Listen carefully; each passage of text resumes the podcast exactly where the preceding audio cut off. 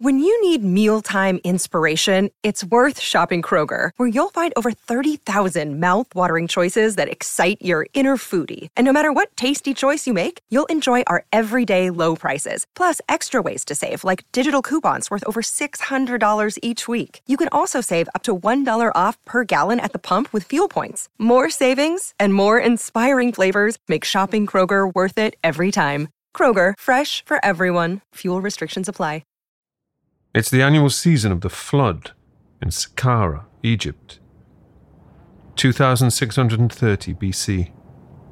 The third dynasty of the Old Kingdom. The age of the pharaohs.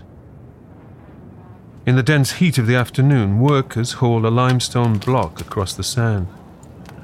The sun leans its full weight on their backs. Too exhausted to complain, they daren't rest. This is a race against time.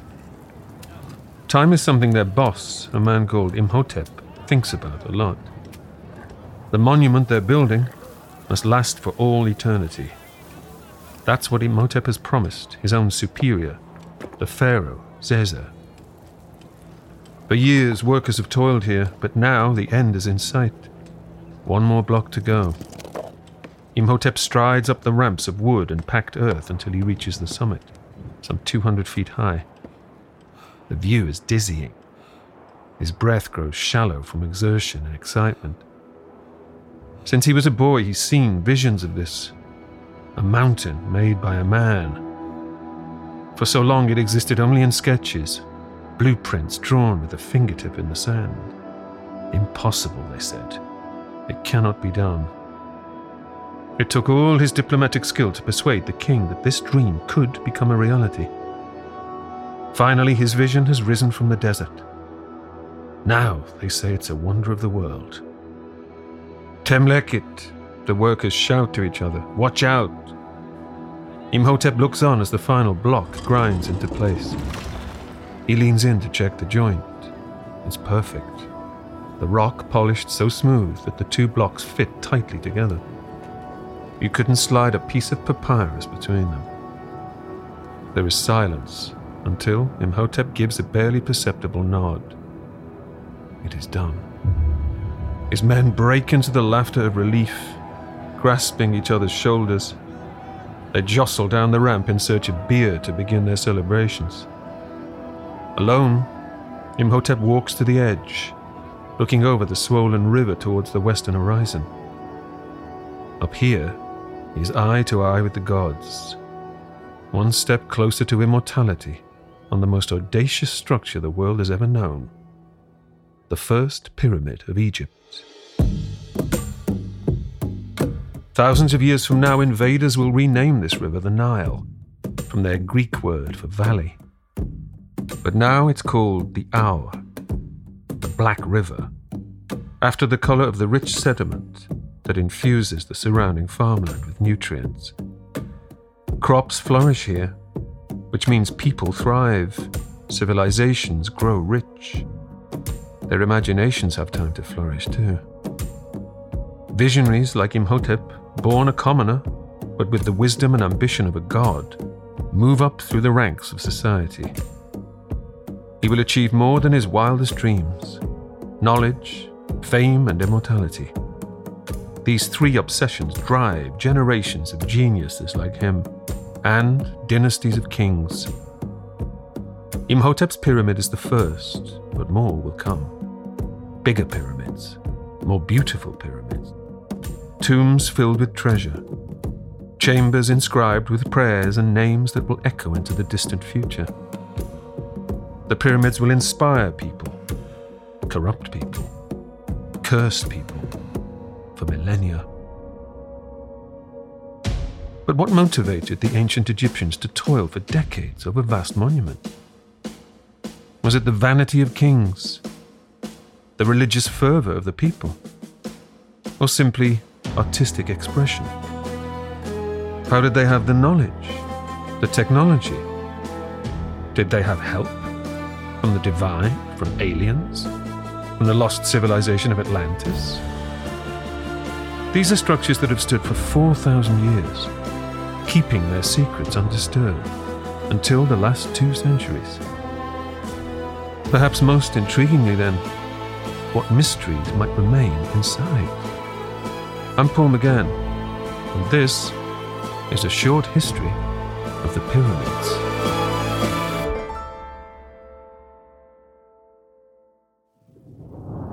Every society has a creation myth.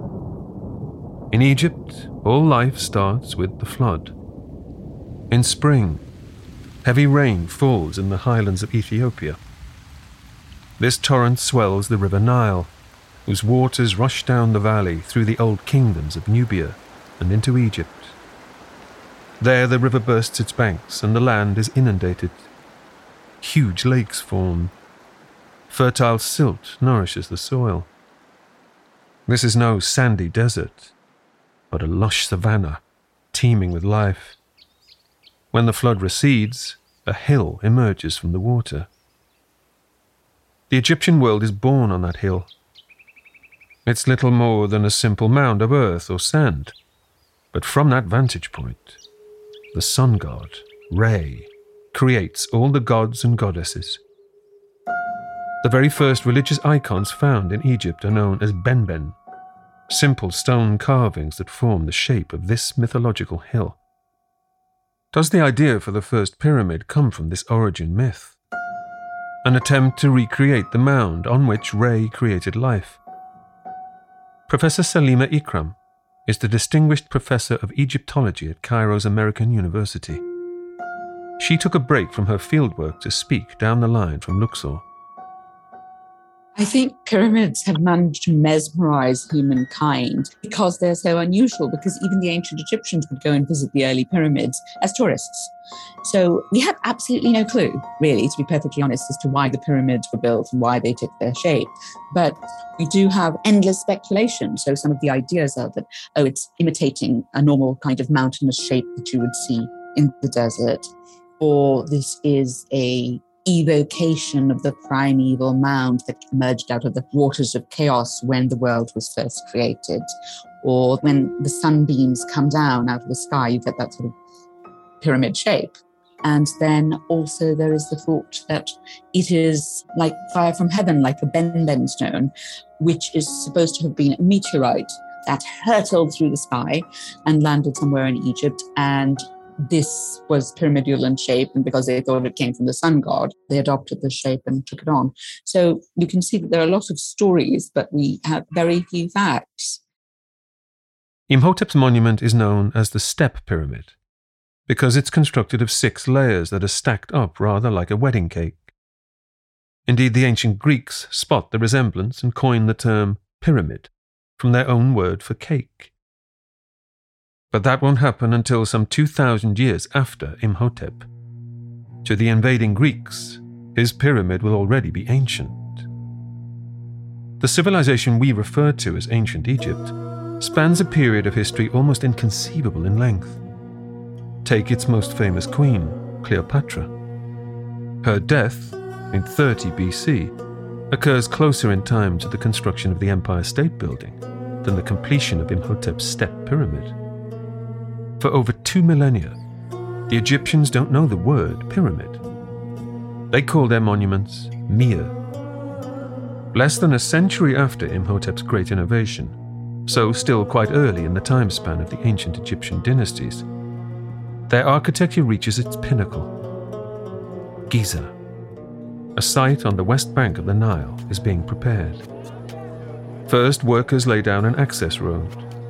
Then they dig a channel the Black River runs close to the site, and the canal fills with water during the flood season, allowing blocks of stone up to 15 tons in weight to be floated on barges. After the blocks arrive, one team drags a rock on a wooden platform, while another team pours water in front of the sledge to reduce friction against the sand. This smooth running lightens the load by as much as half. Simple physics known intuitively by the ancient Egyptians. They are born of the desert and have observed and adapted to its ways. They're also subjects of the great pharaoh Khufu, and this endeavor will ensure that their king is revered in this life and the next. Better known today as the Pyramid of Cheops, after the pharaoh's Greek name. His resting place in Giza is the oldest and only surviving wonder of the world. So, when the Great Pyramid was built, it was the only major monument on the site. It would have towered above everything. And you have to imagine it in its pristine condition, faced with white limestone, with this brightly colored temple in front of it and this long causeway that was hiding things um, leading to another temple. And of course, the top of the pyramid, there would have been this pyramidion, which would have been covered with gold or electrum. And when the sun hit it, it would just shine brilliantly. And so it would really be emanating light and power and it would have been the most enormous thing anyone had ever seen. So you could see it from miles and miles away, and especially when the light hit it, it would be beaming out the stream of light. So it would have been an extraordinary, magnificent place. And if you had helped build it, maybe you had a more intimate feeling towards it. But in subsequent generations, people must have thought this is a rather terrifying and holy place. It's a construction that takes place on a scale never seen before, and rarely since. Over 2.3 million blocks are transported to the site. It takes 20 years to complete. We know that a man named Merer worked on the pyramid because he wrote about it in his diary. Merer's journal is the oldest known papyrus document in the world.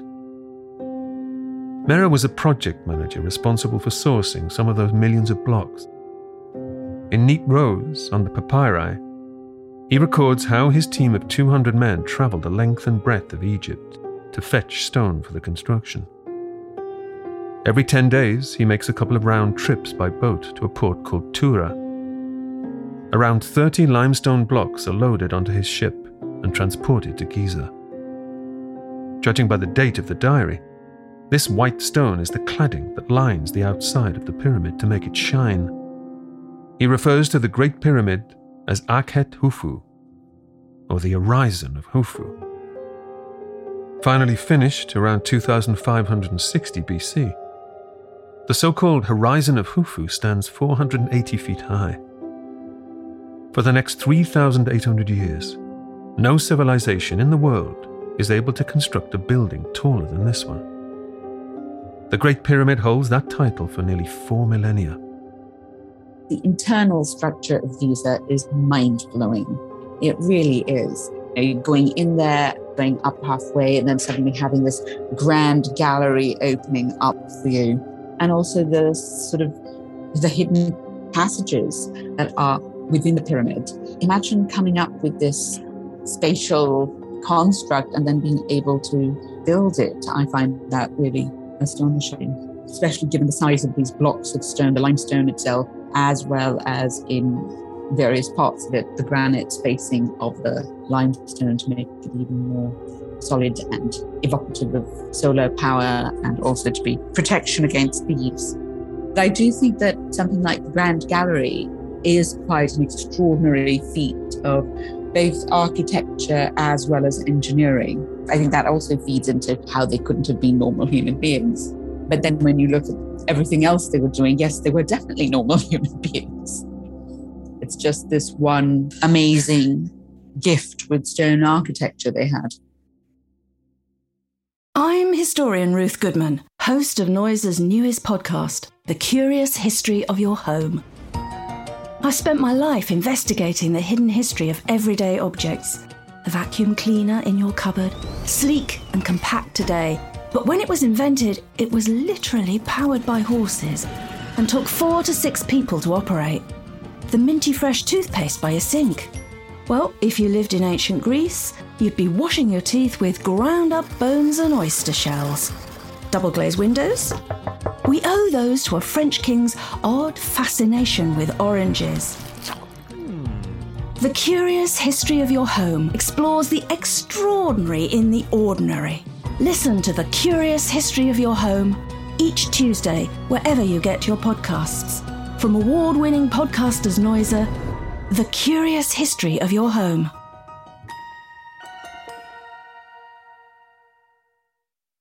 Let us leave the Great Pyramid of Khufu shimmering in the sunlight at Giza and travel upriver.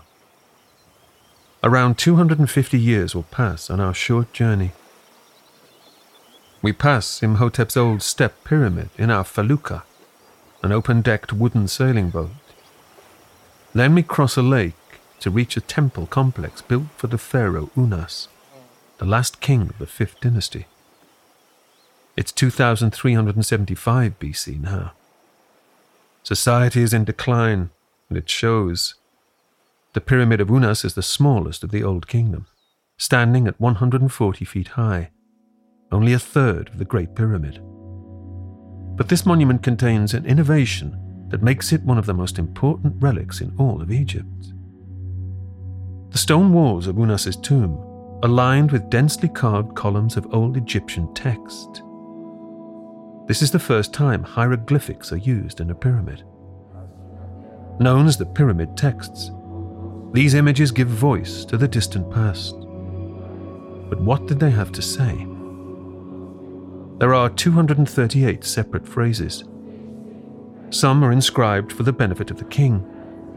They list the food and goods he needs in the afterlife.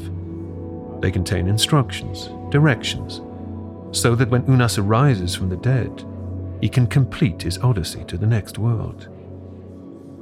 Other passages are sometimes described as spells, but they're better understood in the modern context of religious rites. They offer ritual words of comfort. It's not so different from a poem or a passage of the Quran or Bible chosen to be read at a funeral. The most powerful of these liturgies urges Unas on to his new life. Ho, Unas, it says, you have not gone away dead. You have gone away alive to sit on the throne of Osiris with your scepter on your arm to govern the living. The Pharaoh Unas passes on to eternal life, but his old kingdom descends into chaos. Later, when stability returns, pyramid building returns too, but never on such a scale or with such perfection of form. Perhaps resources have grown scarce, or power has become so precarious for the later pharaohs that building must be hurried, because kings now tear down older monuments to recycle the stones into their own tombs. They reuse the stelae that are carved with powerful inscriptions in their new temples. By 2000 BC, the builders of the Middle Kingdom not only plunder the past, but learn from it. They know the pyramids of the Old Kingdom have been decimated by centuries of looting and pillaging, the tombs of its great pharaohs desecrated. New pyramids are built not only for eternity, but also for security. I think some of the Middle Kingdom pyramids are really interesting because these are the ones that are primarily made either of rubble and faced with nice stone or made with mud brick and faced with nice stone. So the big event was really not the pyramid, although it looked like it was big. The big event was the burial chambers because the interior, the understructure, the substructure of these pyramids are extraordinary. They're like little labyrinths with all kinds of tunnels going to and fro, perhaps on some level, evoking the journey to the afterlife so that the king could successfully achieve what he wanted. And these are the ones that in fact, are the Hollywood pyramids in that the entrance is not to the north. They've got secret hidden entrances. There are trapdoors. There are ways of getting into the burial chamber that are hidden because the Egyptians were fed up of having their pyramids robbed. So the Middle Kingdom pyramids are really when you have the tricky pyramids where they've got traps to stop people from robbing them, and you have the substructure that is far more complicated, which also at the same time is evoking this perilous journey to the afterlife, much like you know snakes and ladders game. And I mean, later on, also in the New Kingdom, when you have not the pyramids, but these tombs under the great, huge mass mountain pyramid, again, the way that the architecture and the texts are laid out, it is basically creating the journey to the afterlife. So it is very symbolic. Centuries pass. Dynasties rise and fall. Even gods go in and out of fashion as kings switch allegiances. There are pharaohs who follow Montu, the god of war. Others dedicate themselves to Amun, whose cult dominates Egypt for centuries. Many are devoted to the goddess Isis, as she helps the dead find their way to the afterlife. The perennial favorite is Re, god of the sun, god of kings, god of the sky. After all, it is Re who is credited with the creation of all life on the hill emerging from the flood in Egypt's origin myth. Perhaps it's because of Re that kings continue to build pyramids, even when times are hard. Religion and immortality are strong motivators. But what else did the pyramids mean to these people? I mean, yes, they wanted to be remembered, they wanted to be commemorated as gods. But if they were being political about the pyramid building and this was going to be a place where people would be paid to work and also keep them out of trouble and give them a sense of nationhood, there was all of that. Plus, of course, once you build your pyramid and you have a temple, the temples were very key to the economy. So it wasn't just religion, but it was also a way to have funds come in and dispersal of funds and therefore support people who were your dependents generation after generation after generation. And so, in a way, the temples served as these beneficent places as well as sometimes moral guidance centers and research centers and places where people went to school or where they had medical supplies and so on and so forth. So a temple became a bit of a hub. And the king's pyramid was probably just monumental and a bit scary. The Egyptian kings, they had a crook and a flail. So the crook was to show that I'm your shepherd, I look after you. And the flail was, if you are out of line, I'm going to beat you up. So it really does encompass what the king was supposed to be doing. By about 1790 BC, it's all over. Pyramid building in Egypt stops. It's the era of the new kingdom. From now on, pharaohs are buried at the Valley of the Kings in Luxor, where the hillside itself resembles the shape of a pyramid. In 1323 BC, the most famous pharaoh of all, Tutankhamun, is laid to rest here. His burial chamber is lavish, packed with gold and treasure, but it has no pyramid to signpost its location. For this, we can be grateful, as his tomb remains undiscovered by grave robbers for over 3,000 years, allowing us to marvel at its riches today. No doubt Tutankhamun himself witnessed the majesty of the Great Pyramid of Giza, well over a thousand years old by the time of the young king's reign, but still reflecting the rays of the sun on its golden capstone. Monuments retain their ideological power some New Kingdom pharaohs start to restore ancient pyramids. Imhotep himself, the great architect of the first pyramid, is worshipped now as a god.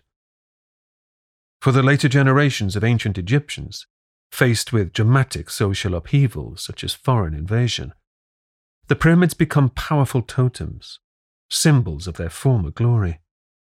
I think that they use the pyramids much more in, say, 700 BC, 600 BC, when Egypt had been overrun by foreigners and the Egyptians wanted to unite themselves and show their strength and regain their ascendancy in the Mediterranean and Africa. And I think that's when the pyramids were suddenly being used more as a political force and an ideological force to unite them and think of greatness. So I think that for the intervening years, they didn't worry about it too much because they were still great. And it was only when they found that they weren't a world power and they needed to prove themselves is that when they looked to their past and to the magnificence and the power that they had. And then they used that to help forge a new idea of Egypt and its strength. Soon, however, the sun sets on ancient Egypt. The Greeks arrive, then the Romans, and finally, we reach the time of Christ and the modern era. The pyramids stand through it all, but knowledge of their language is lost. No one can recall what those pyramid texts mean, and so they appear secretive and mysterious. No one can explain how the monuments were built. No one can rationalize how a people so ancient could be so advanced. It goes against all logic because progress moves forward, doesn't it? Not backwards. In those lost centuries, we enter a time of myth when many fallacies take hold about the pyramids. Surely, the thinking goes, there must have been something suspicious, cruel even, about the people who built them. We're back in Giza, 2560 BC. Stonemasons, working on Pharaoh Khufu's ambitious project, reach the end of a long shift. Deep inside the half built pyramid, they down tools and climb up into the soft evening light. Exhausted and famished, they head for the labourers' village. I want beef, beer, and bed, says one, and the others agree wholeheartedly. But one craftsman stays behind. Inside the stone tunnel where they're working, he picks up a sharp bradawl. He grins to himself. His surprise will cheer them up tomorrow. Working quickly, he scratches their team name into the alabaster. The Friends of Khufu Gang. The next day gives them all a good laugh, and then the graffiti is closed up inside the pyramid. 4,000 years later, it comes to light again when a fiber optic cable is sent down between the blocks, and this scribble makes archaeologists pause. Friends of Khufu? That doesn't sound like the words of a slave. It had always been assumed that the pyramids were built by forced labor, that the pharaohs were power crazed tyrants. But the evidence from the archaeology does not support this myth. It's something that makes one so fed up because everyone goes on endlessly about, ooh, the slaves built the pyramids. Well, probably some prisoners of war and people who were criminals were working in the quarries to cut the stone. But most of the people who were building the pyramids were being paid in kind and they were low level workers. Many of them were farmers, and many of them, instead of paying tax, were working. So this was corvée labor. So, this whole idea of oppressed people making the pyramids for the evil pharaoh is really a modern construct. The stonemasons, who call themselves Friends of Khufu, finish another day and head back to the labourer's village. One heads to the healer to treat an injury he picked up that day. Another pops into the smithy to repair a damaged copper tool. It's nearly dinner time. The air is rich with smells from the bakery, the brewery, and the kitchens. You were much better fed if you were working for Pharaoh because Pharaoh had access to cattle. They found all these places where there was fish production, so they were having dried fish. They had lots of bread. There's beer production going on. They had nice, you know, fairly decent barracks to sleep in, and all the bones from cattle as well as sheep and goat. So this is much more meat than a peasant would get at home. So I think they were probably worked hard, but enjoyed themselves. At least their bellies were full. Far from slaves, the labourers who built the pyramids at Giza are valued craftsmen. They have a plum job. Their life is not easy, that is true, but they have purpose. They benefit from the protection of a powerful and prosperous pharaoh. They have beef and beer, a bed to sleep in, and the blessings of the gods. Aside from the myth of slavery, there are other misunderstandings about the pyramids. Say pyramid, and we think of Egypt.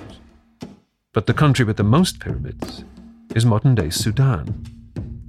The Nubians start building pyramids around the same time as those we've seen in Egypt 2600 BC. But their dedication to the form lasts much longer. The monuments of the so called Black Pharaohs are smaller, but more numerous. The 25th dynasty is also known as the Kushite Empire, a line of pharaohs who ruled from 747 BC for almost a century. Their kingdom stretches from their homeland of Nubia in Sudan all the way through Egypt to the Mediterranean. In 701 BC, aged only 20, a Nubian prince called Taharqa leads an army to defend Jerusalem, earning himself a mention in the Old Testament. A decade later, he ascends the throne back in Nubia and commences an ambitious building program along the Nile. This includes a cemetery at a site called Nuri. Here, a string of pyramids is arranged like a necklace around the throat of the river. Inspired by the longevity of the Egyptian monuments, every Nubian noble wants a pyramid in which to rest for eternity. They fashioned their own architectural style, with tombs that have a smaller base and rise at a sharper angle to a pointed tip. The largest and oldest pyramid at Nuri belongs to Taharqa, and he is surrounded by 20 other kings. Today, these pyramids are waterlogged, remote, and underestimated.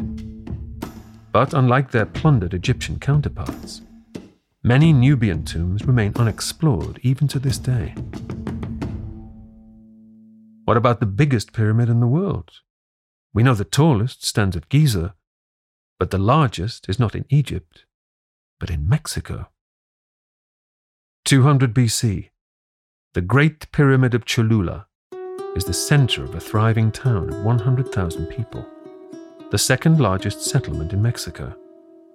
The complex starts with a smaller pyramid, but it expands over the centuries until you have to walk more than a mile to circle its perimeter. Just like the Egyptian pyramids, the construction of Cholula is lost to myth.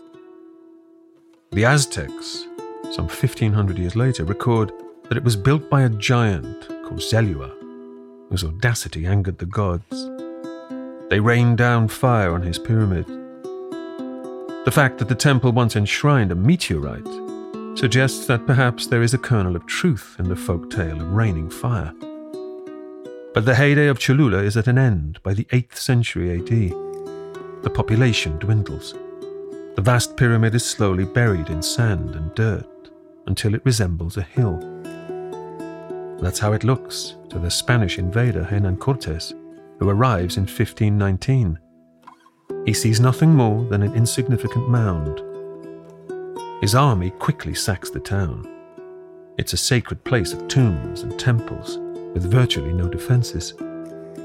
In just three hours, Cortez's troops kill 3,000 townsfolk. That's 10% of the population. As traumatized as they are, the survivors keep the secrets of Cholula. The Spanish never find the vast pyramid hidden under the hill, but rather build a Christian church right on top of it. It's not until a construction in 1910 that the pyramid is rediscovered. By now it's 2,000 years old, but it's still the largest man made monument ever constructed anywhere in the world. There are pyramids in China that resemble hills too, structures covered in earth. Many temples in Southeast Asia, such as Koh Ker in Cambodia or Bagan in Myanmar, take the form of pyramids. There is a white pyramid dating to 12 BC in the center of Rome. There's a pyramid in Peru at a site called Caral that is as ancient as the first step pyramid of Egypt. Some experts claim it could even be older by 500 years. Why do pyramids appear in disparate societies on almost every continent? What is it about this shape that captures the human imagination? Some say it's not imagination at all, but inspiration. We express our worship for the landscape by creating monuments in its image, our own mini mountains. Then there's our abiding relationship with the heavens. Gods reside in the sky or just over the horizon, while our ancestors turn into stars. Raising ourselves up brings us closer. In that sense, pyramids are literally a stairway to heaven. At the top of a pyramid, priests and pharaohs can commune with deities, spirits, and even the forces of nature. Finally, a pyramid is an organic shape. A mountain is wider at the bottom. Even a person wanting to stand firm will widen their stance. It's logical to build in this way. Nowadays, a modern engineer could explain that the pyramid shape is efficient. The bulk of its weight lies at the bottom, decreasing as you go up. The ancients worked this out by observation and perhaps by trial and error. The classic step design, like a wedding cake, is one they could explore without complex blueprints. Professor Salima Ikram says the construction of a pyramid is instinctive. I think it's very interesting because in the West, people are always going on about, oh, we have to have a plan and shall we make a model? And over here, traditional building actually is still done. What you do is you take the chalk and you lay out the foundation. And then you say, oh, it should go up straight for about, you know, five cubits, and then it should tilt in one finger's length in, uh, which drives Western architects mad and they don't quite understand. And Eastern builders just go, yeah, oh, yeah, you're right. And so when you look even at some of the more complex mosques that were built here, there, there are no plans, or there are very few plans. And there are a lot of verbal, detailed descriptions. And I think that maybe for the ancient Egyptians, we do have some, you know, sketches, but they're generally plans and not 3D perspectival drawings. However, the ancients conceived of the pyramids, the monuments were built to last and to inspire. Over the next four millennia, millions of tourists journey into the desert to wonder at the spectacle. A travel writer has risen early to catch the pyramid of Cheops in the best light and to beat the crowds. His tour guide goes to round up the rest of his party. They overindulged the night before and are struggling in the heat. The travel writer takes the opportunity to study the pyramids and imagine them in their heyday. He cups his hands around his eyes to block out the here and now.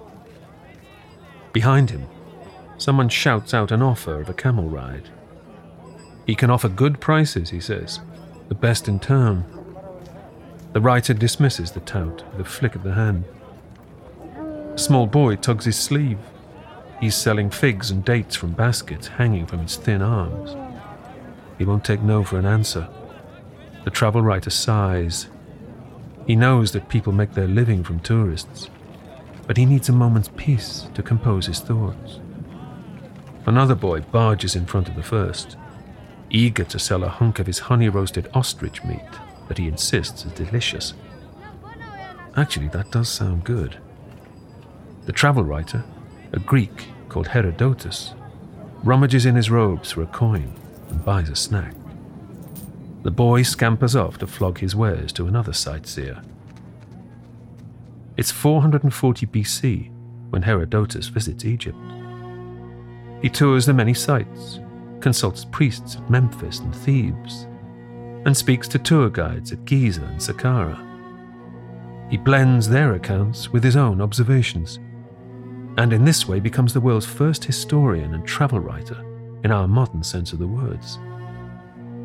The way he refers to the pyramids suggests they are already renowned back home. That's not surprising, as tourists have been coming to Giza for 2,000 years before him we are probably closer to the Greeks, and the Greeks were to the builders of the Great Pyramid. So that gives one pause, doesn't it? According to what some of the ancient writers say, that the pyramids still in sort of the fourth century BC, even or fifth, sixth century BC, still had their casing and they were covered with graffiti, both ancient Egyptian graffiti as well as Greek graffiti, and probably later on some Latin graffiti. So when you think of them, they must have been just covered with painted as well as carved in reminders of people who had been there of tourism. And we do have other sites like, you know, Djoser's pyramid built about 2700 BC and people coming there in about 1400 BC as tourists and writing about it and saying, oh, isn't this cool? Here I am.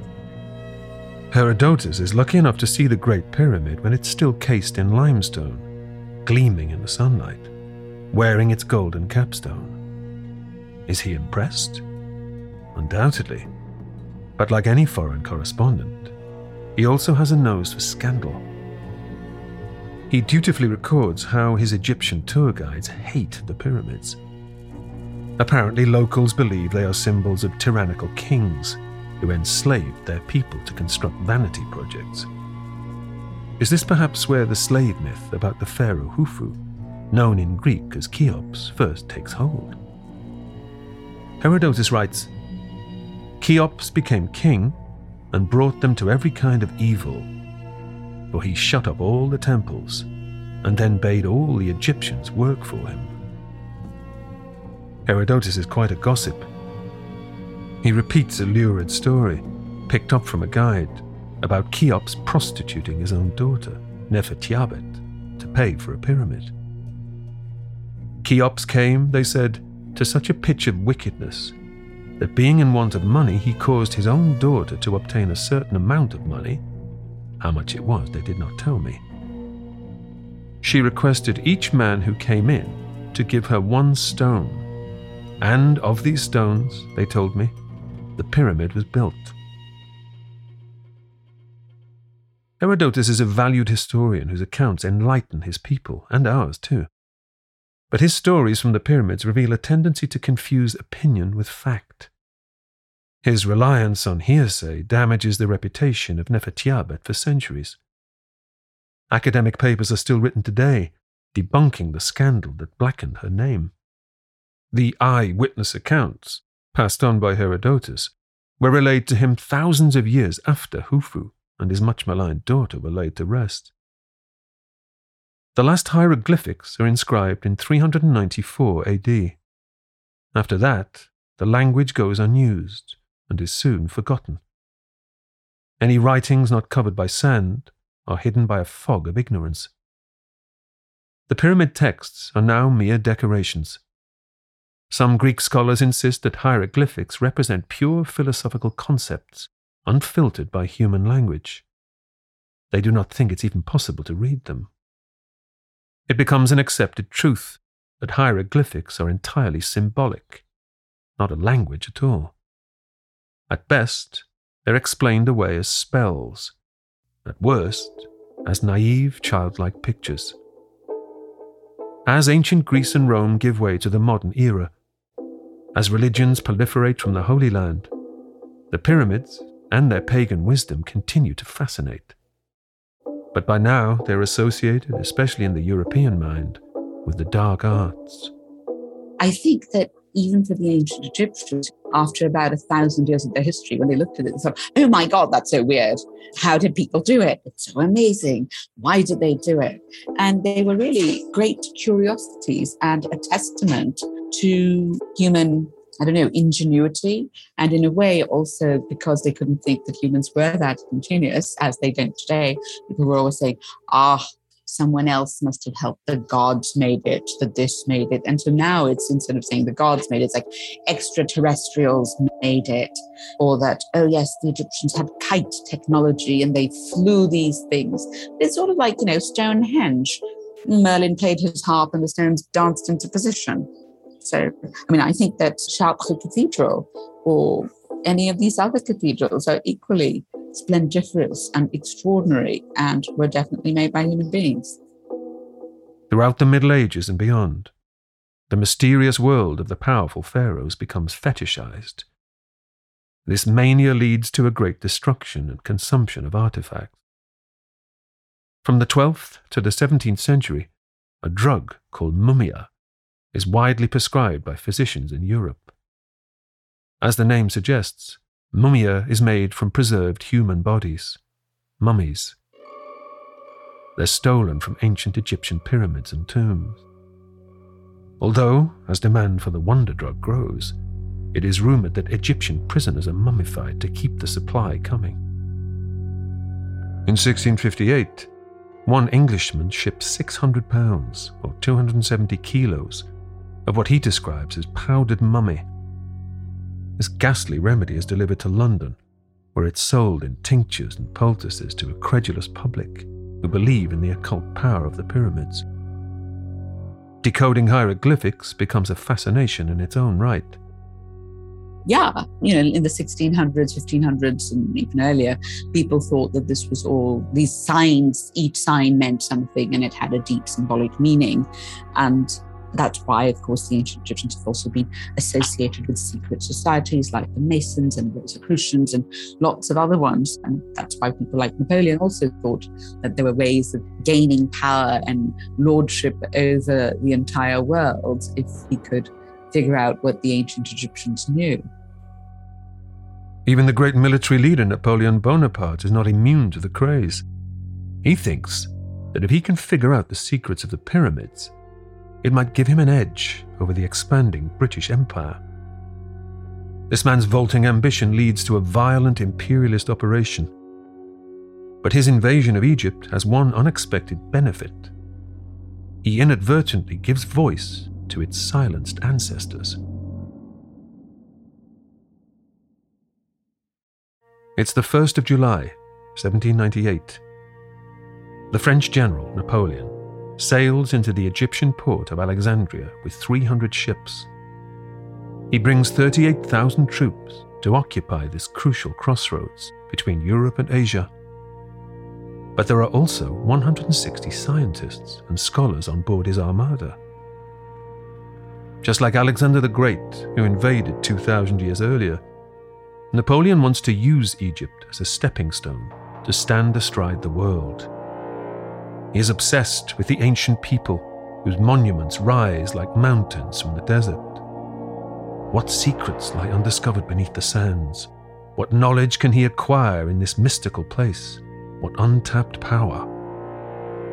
Napoleon's soldiers take Alexandria easily.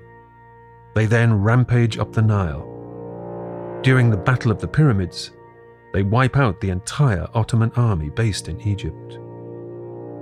Napoleon names his victory after the great monuments of Giza, even though they are only faintly visible on the horizon during the actual battle. But this dedication gives a clue to how Napoleon wishes to harness the fearsome and esoteric reputation of the mighty pharaohs. Once he's settled in Cairo, the general gives orders to his corps of scholars Go to Giza, unearth its secrets, his troops are also given clear instructions conquer the people, but do not destroy the treasures. These he plans to take back for the cultural benefit of France. It's one year after the invasion, on the 19th of July 1799. An engineering officer called Captain Pierre Bouchard is overseeing the construction of a new fort at El Rashid, the ancient port of Rosetta. Bouchard orders the removal of an old wall. Amid the rubble is a large slab that snatches his attention. It is black basalt, polished to a shine in places, and he sees at once that it is covered in dense carving. Taking a rag, he orders his men to stand aside. He brushes away the dust of centuries to reveal three different scripts Mumbo jumbo, complains one of the soldiers. But Bouchard is a cultured man. He runs his fingertip over the carving. He recognizes hieroglyphs, a second pictorial script he does not know, and Greek. Send this to Cairo, he orders at once. Napoleon, Bouchard knows, will be pleased. This discovery could be good for the both of them. Within a month, the significance of the Rosetta Stone is clear. It's a stele from the 2nd century BC, when the ancient Greeks ruled over Egypt. Crucially, the Greek section, written in the language of the occupiers, states that this is a decree so important it has been translated. The text is then rendered in the hieroglyphs used by priests and the demotic script of the people. The same information, written in three languages. Napoleon's scholars realize that if they can compare the unknown hieroglyphs with the known Greek, then they might finally decipher the mysterious language of the ancients. It will take another two decades to fully crack the code. But when it happens, voices ring out from the richly carved walls of the pyramids. It's like the pharaohs have come back to life, just as they always intended. Well, I think that the decipherment of the Rosetta Stone, and we've got the anniversary coming up next year, was really the start of Egyptology as a proper science when people stopped thinking of the ancient Egyptians as solely as magicians or people from outer space, as it were. And really, the Egyptians could communicate with us because we could start reading their writing. And it changed entirely how one viewed ancient Egypt, what one could learn from it and about it. So I think that's been a very key moment in the history of understanding ancient Egypt. It is 4,700 years since Imhotep built the first pyramid, but only 200 years since we rediscovered his language. It's said that only 30% of the known sites of ancient Egypt have been recovered so far from under their blanket of sand. The story of the pyramids gains a new chapter every time there is a fresh find. With so many mysteries remaining, what secret history would Professor Salima Ikram like to see emerge from the desert? I'd love to have a library appear or even an archive, a royal archive would be fantastic because we only really have one proper one from the New Kingdom.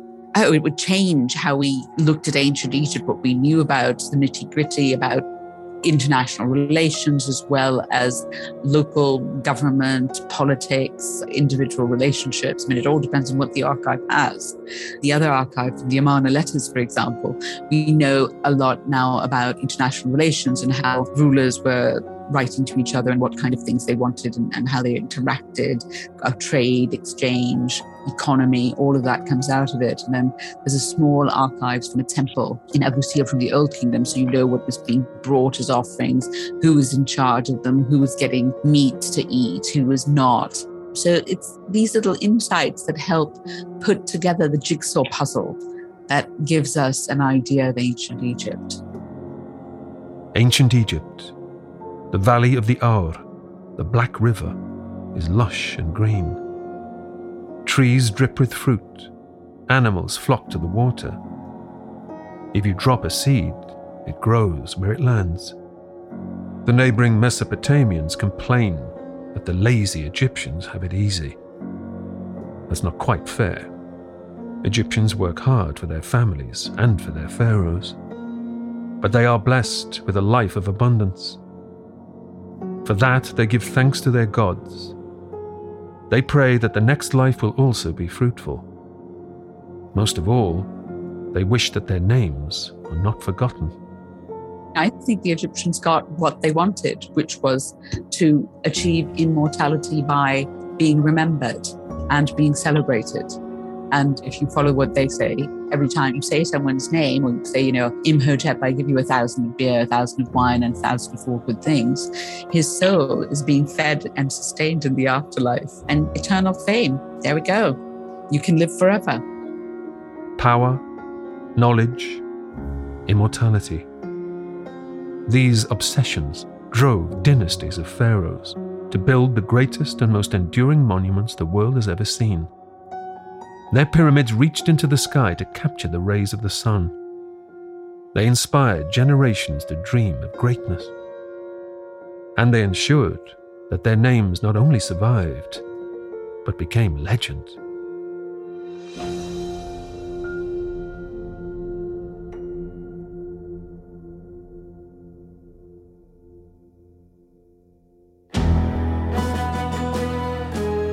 Next time on Short History of we'll bring you a short history of the Pirate Queen. There were whole floating cities on the water. These were so organized that there were thousands of people who never stepped foot on land. They had everything, all their needs were satisfied. They had almost like streets and roads and anchorages set out. That's next time on Short History of. Follow us on Twitter at Noiser underscore podcasts for updates.